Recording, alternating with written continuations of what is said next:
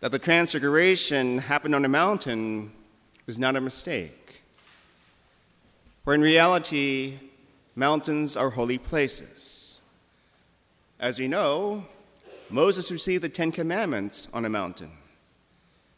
The ancient Israelites thought that God dwelled on one. Nowadays, many people hike mountains for the thrill of it. For mountain gives us a wider view, an overall view. Mountains help us to see the patterns in things. In other words, they give us a new perspective. When we climb a large mountain, we feel small and insignificant. We sense grandeur, majesty, and beauty. We feel close to God, for in fact, we are with God. On Mount Tabor, the sky was bright, and Jesus was praying. And as he prayed, his face shone, and his clothes became white and dazzling as snow. On one side stood Moses, the great lawgiver, and the other was Elijah, the greatest of prophets. There's no mistake, as Jesus is the last of a long line of prophets. And Moses and Elijah tell us this. And Simon Peter, shaking out of fear, finally utters the words Lord, it is good that we are here. Let us make three tents one for you, one for Elijah, and one for Moses. Why did Peter say this?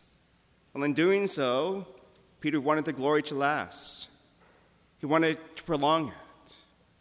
In other words, he wants to bypass the mystery and suffering of the cross. He wanted to feel safe and stay away from trouble and danger.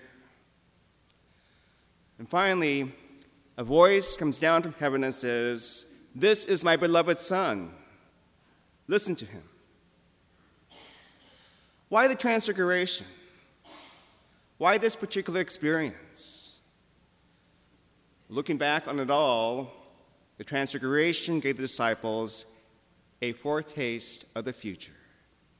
In other words, they would need hope, strength, and glory on another day, another day on a darker hill. And this time, there'd be no sun. The wind would howl, and rain would pelt. And the face of Jesus, once brilliant and glowing, would now be covered with sweat and blood. No dazzling clothes here. In fact, hardly any clothes at all. Instead of Moses and Elijah, there'd be two other companions, not friends or disciples, but criminals, one at his left and one at his right. There'd be no voice from heaven, only those who would taunt and scoff and mock. If you were truly Messiah, come down from the cross. He saved others. Why not save himself? Answer friends and disciples, there wouldn't be any. All of them ran away in fear. Now, the only thing in common between the two mountains was Jesus was praying. For prayer sustained him in times of glory and in times of despair and desolation. Prayer was a special relationship with God, his Father. And even then, like each one of us, Jesus had his doubts and sometimes fear. My God, my God, why have you abandoned me? What do Mount Tabor and Mount of Calvary have to teach us? precisely that there will be times of glory and sorrow in our own lives. That we have to use these moments of happiness and glory and joy, however fleeting, to sustain us. Sustain us in times of trial. Sustain us in times of sadness and despair.